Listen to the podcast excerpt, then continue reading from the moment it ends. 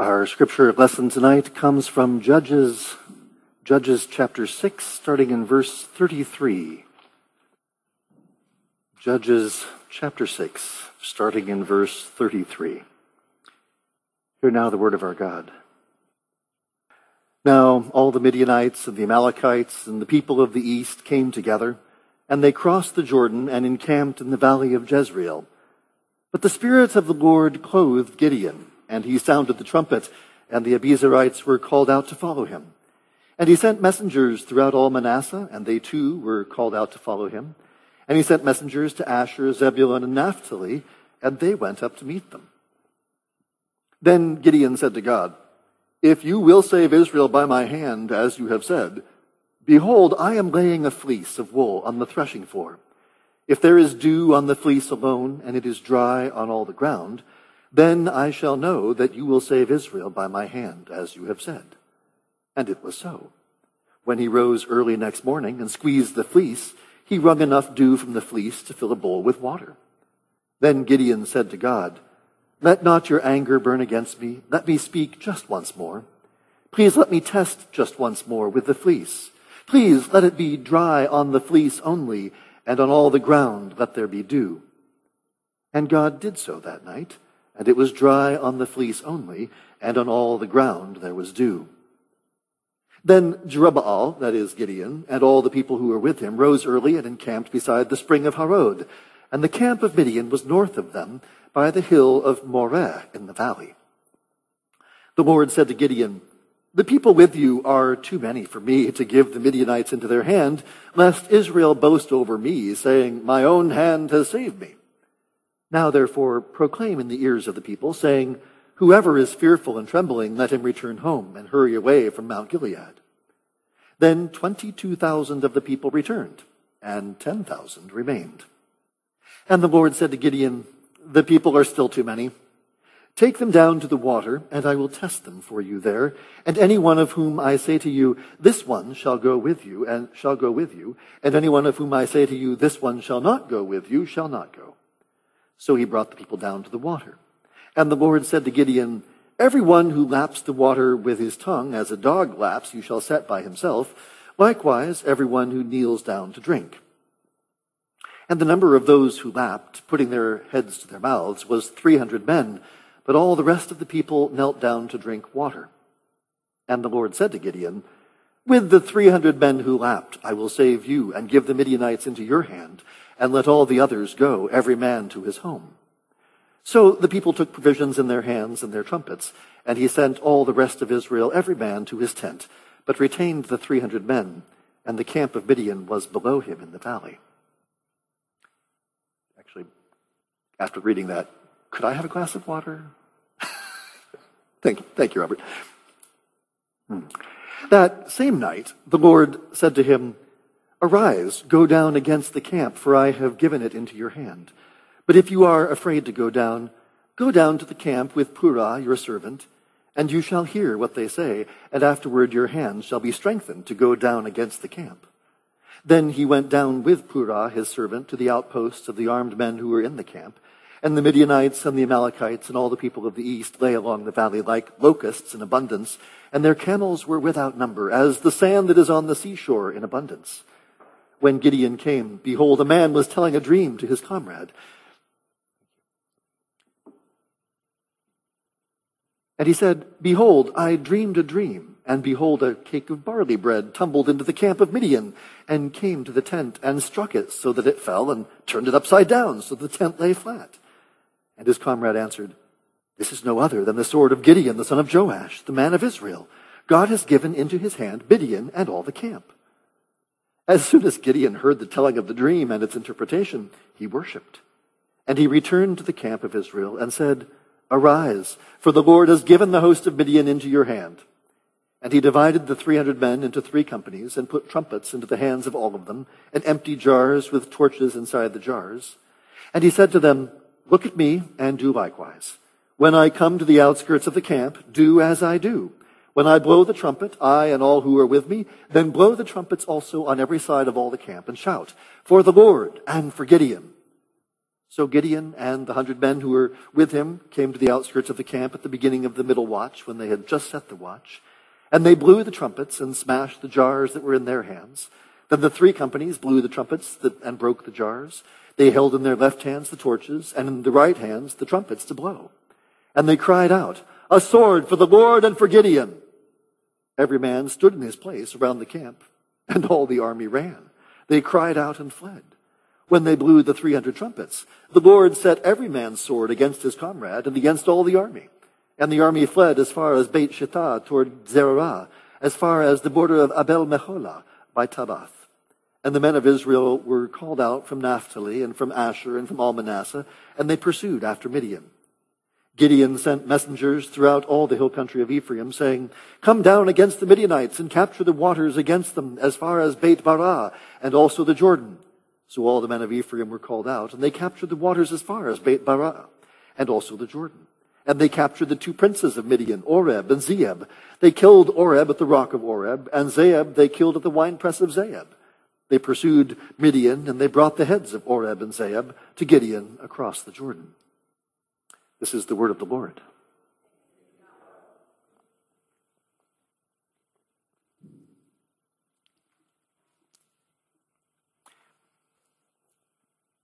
one of the things that I really appreciate about the book of Judges is that the, the heroes of the book of Judges deserve to be called heroes in quotation marks. Because, I mean, like we've seen, there's, there's, there's the first judge, Othniel, who, of whom nothing bad is said, but then again, of whom very little is said. and entirely possibly because there could have been a lot of bad things that were said, but very little is said of Othniel. And then there's Deborah, who, of whom nothing bad is said. Eh, that's about it. The rest of the judges are very flawed, and many of their flaws are very obvious. And it's, it's worth remembering that God uses weak, fearful, feeble people to accomplish his purposes. In chapter 6, we saw that, that Gideon was, was cowering in a winepress. He's threshing wheat in a place that's not big enough for the wind to blow, to blow the chaff away. He's hiding, afraid, discouraged, beaten down. The Midianites, the Amalekites, and the people of the east have been raiding and plundering every year. And every time they come, Israel has been brought very low. And we heard last time that when the people of God cried out for help, God sent a prophet who rebuked the people of Israel for disobeying the Lord. I said to you, I am the Lord your God. You shall not fear the gods of the Amorites in whose land you dwell, but you have not obeyed my voice. Then, when the angel of the Lord appeared to Gideon, Gideon protested that he was too weak and small to save Israel from Midian. And even when Gideon accepted God's call, he went by night in secret to destroy the altar of Baal. But now, now he is clothed with the Spirit, and so he goes forth with power, trampling down his enemies, right? Uh, no. No, that's not what happens. As a matter of fact, Gideon remains fearful and unsure of what to do. Gideon is something of an enigma. Does he trust God? Well, sort of. At least mostly. But the key is when it matters most, he does. In that way, Gideon's a lot like us.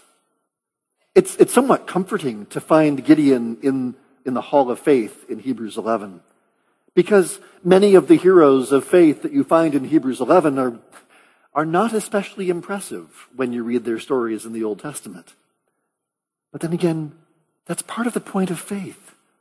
The impressive thing is what God does through his weak and fearful people. But this is what God had promised back in Deuteronomy.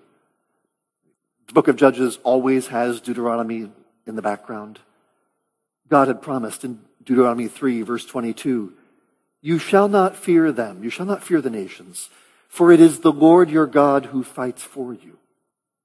And in the prologue to the Shema, in, in Deuteronomy 6, verse 2, God says that, Moses is saying, that you may fear the Lord your God, you and your son and your son's son, by keeping his statutes and his commandments, which I command you all the days of your life, that your days may be long.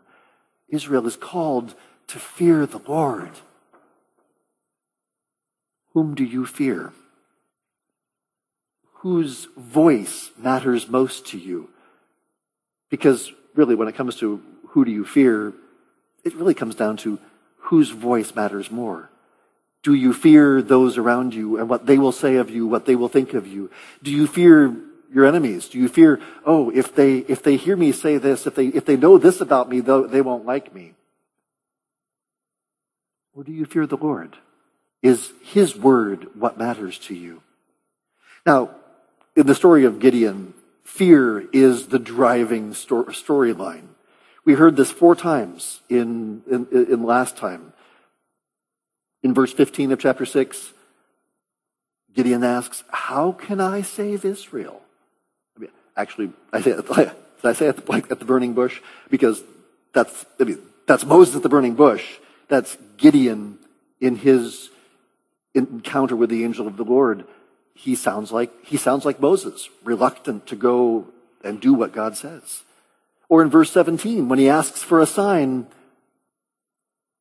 like so many others in the Old Testament.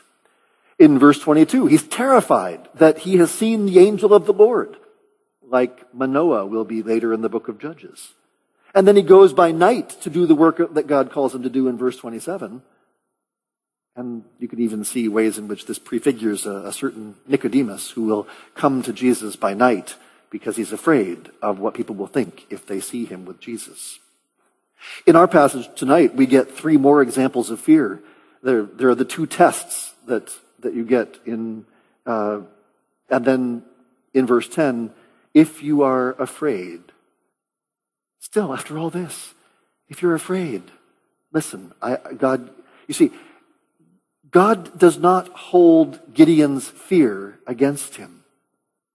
He is held up in Hebrews 11 as a hero of faith. Why? Because he perfectly obeyed God? No. Because he believed God every time? No, actually, he didn't. In fact, he really fails miserably even in our text. He's a hero of faith because when the moment came, in spite of his weakness, frailty, fearfulness, in spite of all his failings, when the moment came, he believed God and did what God called him to do. See, that's what God calls of us to do. It's it's not that, oh, you'll be perfect in everything. No, it's that will you believe God and trust Him and do what He's called you to do? Now, just to see Gideon falling on his face, look at verses 36 to 40. Now, it's a famous text. It's the story of the fleece. The text is actually very clear that Gideon is acting in unbelief at this point. He refers to the fleece as a test. This is the word used in Deuteronomy 6 verse 16 when it says, You shall not put the Lord your God to the test as you tested him at Massah. Throughout the entire Old Testament, this word is used to refer to how God tests his people. That's the way it's used positively when God tests us. But when it's used of people testing God, it's always in the negative. It's the word used in Psalm 95 to speak of Israel's putting the Lord to the test. You see, Gideon's fleece is not about discerning the will of the Lord. The will of God has already been revealed. God has already given him a sign. Gideon's fleece is about how God is so determined to save his people that he will use a man who rebels against him and disobeys him in one of the fundamental commands that God gave his people, saying, You shall not put the Lord your God to the test. And Gideon even says, I'm putting you to the test. exactly the word that God had said, don't do this to me. Gideon says, that's what I'm doing to you. And God doesn't open up the earth and swallow him and say, you're done.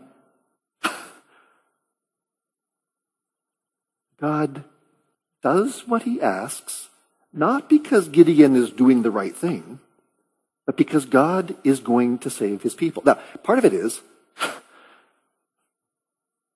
who does God have to work with here? Can you, can you, who, who's the other hero of faith during this generation?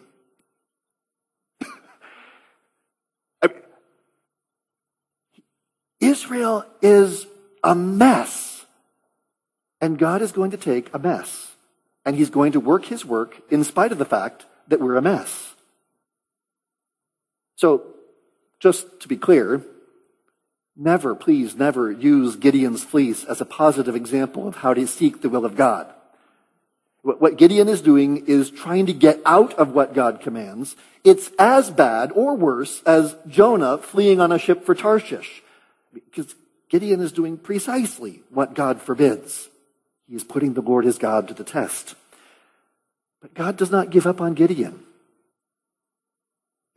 The picture in Judges is that Israel has abandoned their worship of the Lord, and what we're hearing and seeing is if God gives up on Gideon, then God would give up on you. But notice, God does not give up on Gideon. He does not say, oh, pff, okay, you put me to the test. I told you not to do that. You're done. I hope that's a little comforting. Any of you ever done something that God told you not to do? Right. Gideon sinfully puts God to the test, and God has mercy on him and even grants what Gideon had asked. The first night, the fleece is wet, the ground is dry. The second night, the ground is wet, the fleece is dry. But God is not to be trifled with.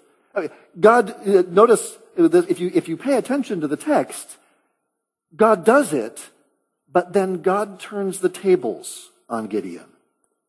He says, Oh, you put me to the test. Now I'm going to put you to the test. I would suggest to you that if Gideon had not done this whole fleece business, he could have taken all 32,000 men with him into the battle. But because he has put God to the test, God's like, oh, you tested me two times. I'm going to test you two times. Will you still trust me if I leave you with only 300? And Gideon seems to recognize, I deserve this.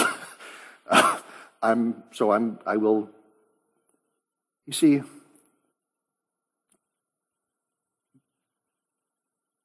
Sometimes people say that, ah, God loves you just the way you are. That would be awful. It would be miserable to be loved just the way I am. I don't know anybody who loves me just the way I am. I'm a sinner. I do things, I say things that hurt God and hurt others. You see, God loves you so much better than that. He loves you and he sent his only begotten son to die for your sins. He raised him from the dead so that you might be transformed into the image of his son. So, so watch what God does with Gideon because he's going to refine Gideon and purify him and make him better than he was before. Because then Jerubbaal, remember that's the name that he was given after he, you know, let Baal contend against him. The name he was given after he tore down the, the altar of Baal. And so Jerubbaal, and all the people who were with him rose early and encamped beside the spring of Harod.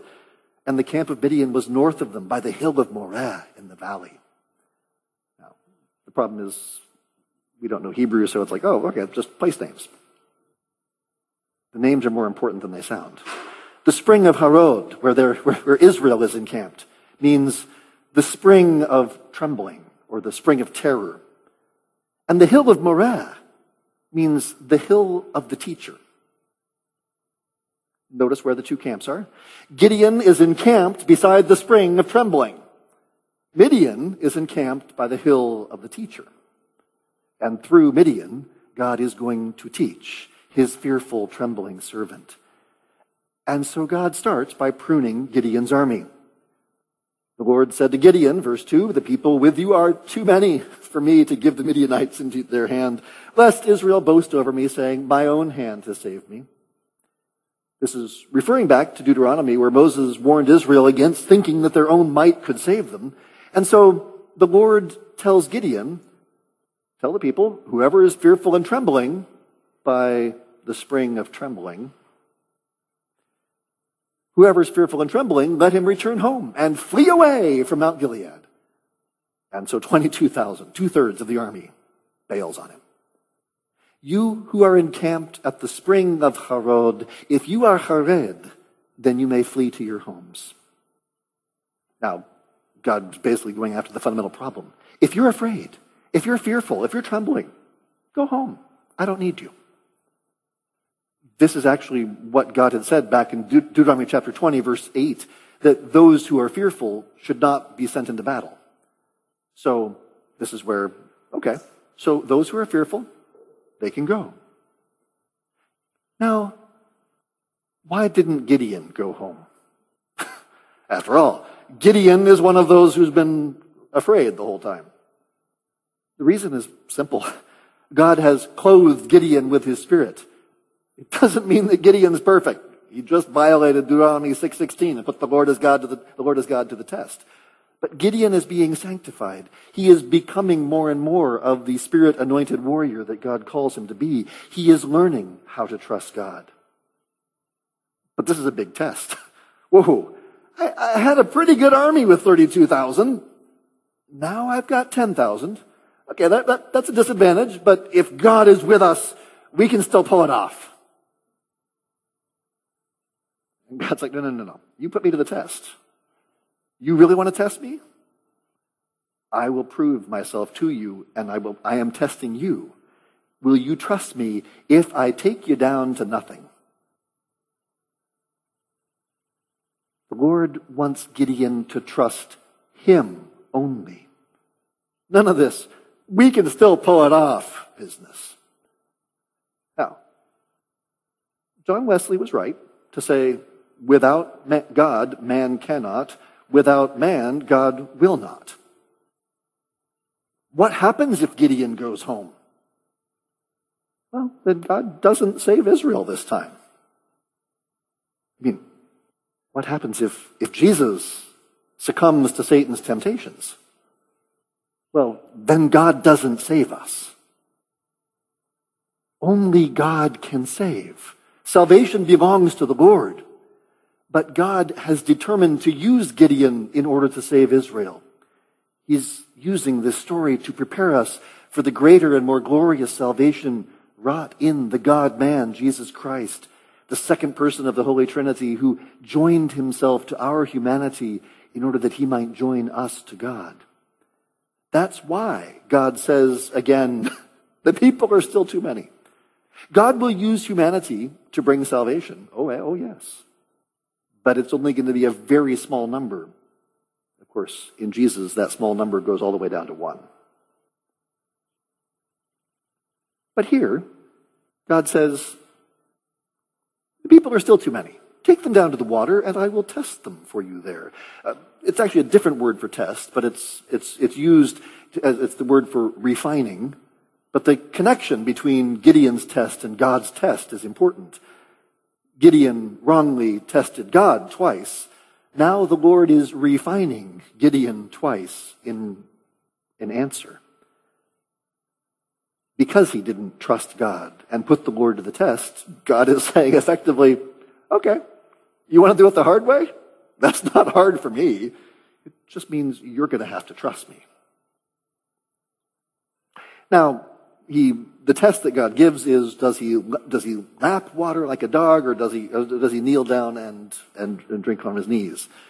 Um, commentators have expended considerable energy to try to figure out why lapping water is better than kneeling down to drink water. I'll spare you all of their effort.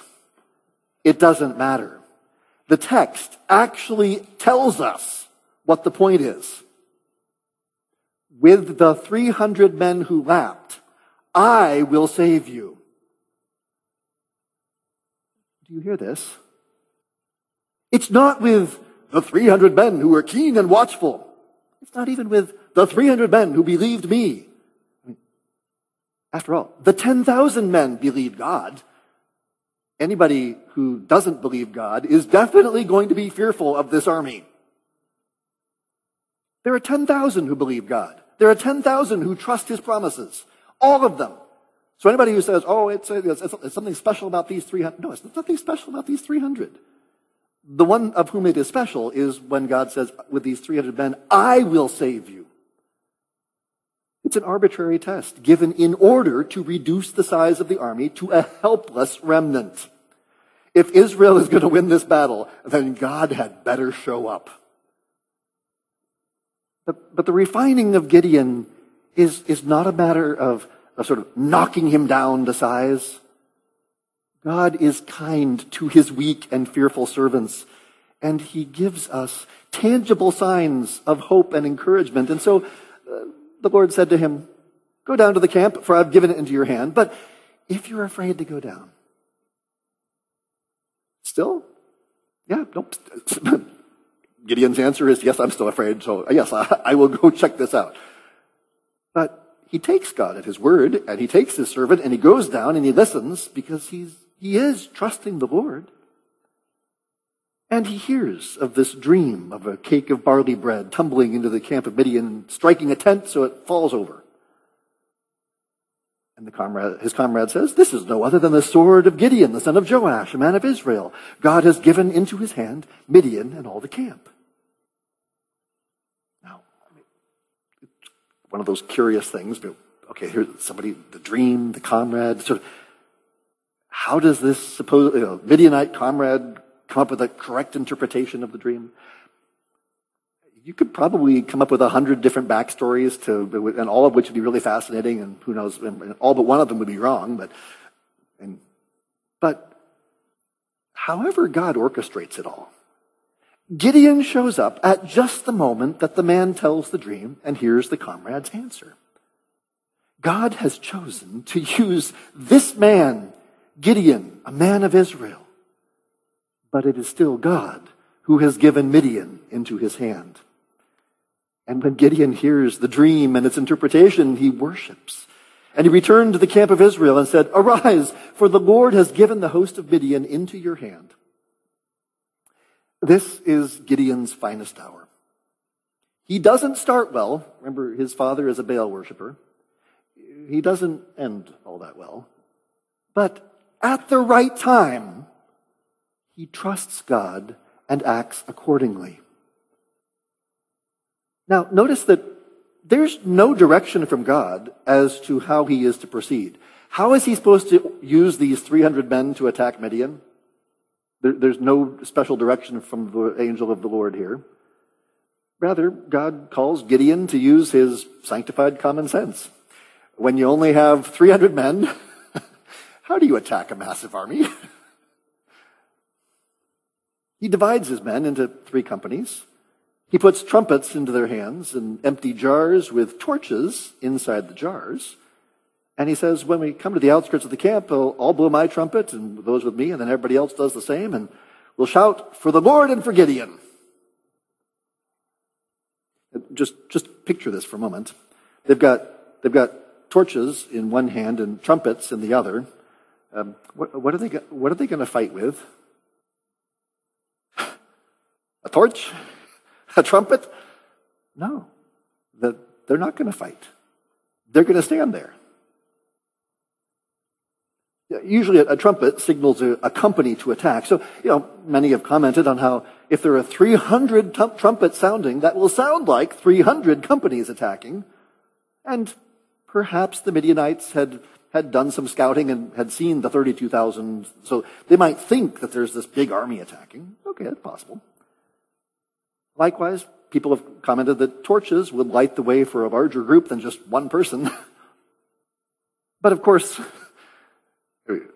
any sort of attempt to explain this through those sorts of ways results in the problem of, but then when the Midianites realize that there's 300 guys standing there with a trumpet in one hand and a torch in the other, because if nobody ever actually rushes out of the hills towards the camp, why would anybody in the Midianite camp do anything other than, oh, there's people out there. Oh, we should go slaughter them. I mean, story's over. They're all dead. So obviously, the point of the story is not great battle tactics, Gideon. He's just simply doing the best that he can with a very real understanding that he is trusting God to show up and do what he's promised. And so they shout, for the Lord and for Gideon. And then notice what they do. Every man stood in his place. They stand there. They don't charge. They just stand there and announce the coming of the Lord. They have no swords. All this, all this talk of, of the sword of the Lord and of Gideon, where's, where's the sword of the Lord? It's not in the hands of any Israelite. The sword of the Lord is in the hand of the Midianites. the Israelites are standing there with trumpets in one hand, torches in the other, helpless and vulnerable. And God defeats Midian not through some mighty warrior, it's through 300 guys standing around playing music, shining lights, and announcing the coming of the Lord. That's why I call them the, the 300 heralds. The Greeks have their story as about the 300 warriors who stood firm against thousands of Persian immortals. Judges tells the story of the, the 300 heralds who stand outside the Midianite camp, blowing trumpets, holding torches, and proclaiming the coming of the Lord. And when they blow the 300 trumpets, the Lord set every man's sword against his comrade and against all the army. We heard of trumpets being blown at Jericho when the walls came tumbling down. Now the trumpets are blown at the Midianite camp and the Midianites come tumbling down as the Lord sets every man's sword against his comrade. There's, there's probably some explanation for this. I mean, probably if, if, if you had lived in, the, in that camp, who knows? Maybe that story of that dream, and maybe others had had the same dream, and the stories are, are circulating, and they're very fearful, and the, maybe there's internal conflicts between the various allies. God uses all sorts of things, and He doesn't bother telling us the, the story of how He orchestrated it, that when, at the moment that these trumpets get blown, the people in the camp are just ready to go after each other. However God did it, the light shines in the darkness, and the darkness does not understand it. That's why Jesus will say that we should let our light shine before men. Uh, we sometimes want to say, but Lord, if, if they see us, they'll come after us. Do you trust God? Do you fear Him? Or do you fear your enemies more? Well, it's entirely possible Indeed, it's highly likely that your enemies will come after you. Jesus never promised that the Christian life would be easy. In fact, he, he promised that we would suffer. Jesus promised that following him would lead us to the cross. But he also promised that this road would lead beyond the cross to glory. And he purifies and refines his people. He brings his servant through the refining and brings him to glory together with all his people. Because notice with Gideon, Gideon's army is pruned, refined down to 300 men. God brings a great deliverance through his holy remnant, and then he completes the victory through the triumph of the whole people. Because now all those that were sent away are called back. Now, think of where this story is going. God chose Israel out of all the nations, and not because they were the most righteous or the most powerful, no, he chose a weak people. And he refi- refined and pruned Israel down to David, and through David down to Jesus. He brought the great deliverance through the righteous remnant of one, the light of the world who walked through the valley of darkness.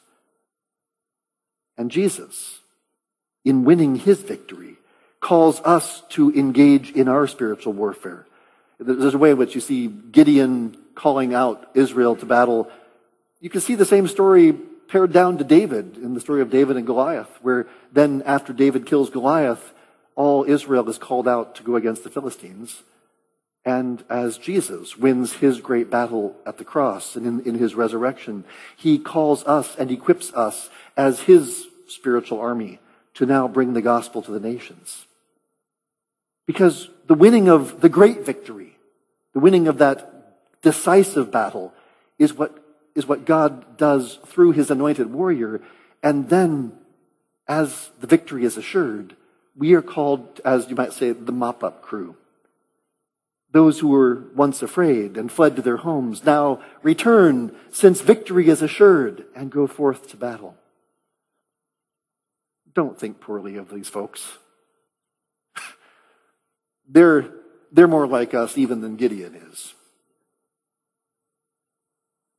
Would you dare to walk by faith if Jesus had not gone before us? We like to think we would. But think back to the Old Testament when how many actually believed? I, I, I marvel at the heroes of the faith in the Old Testament because they had so little to go on. We see Jesus so much more clearly than they.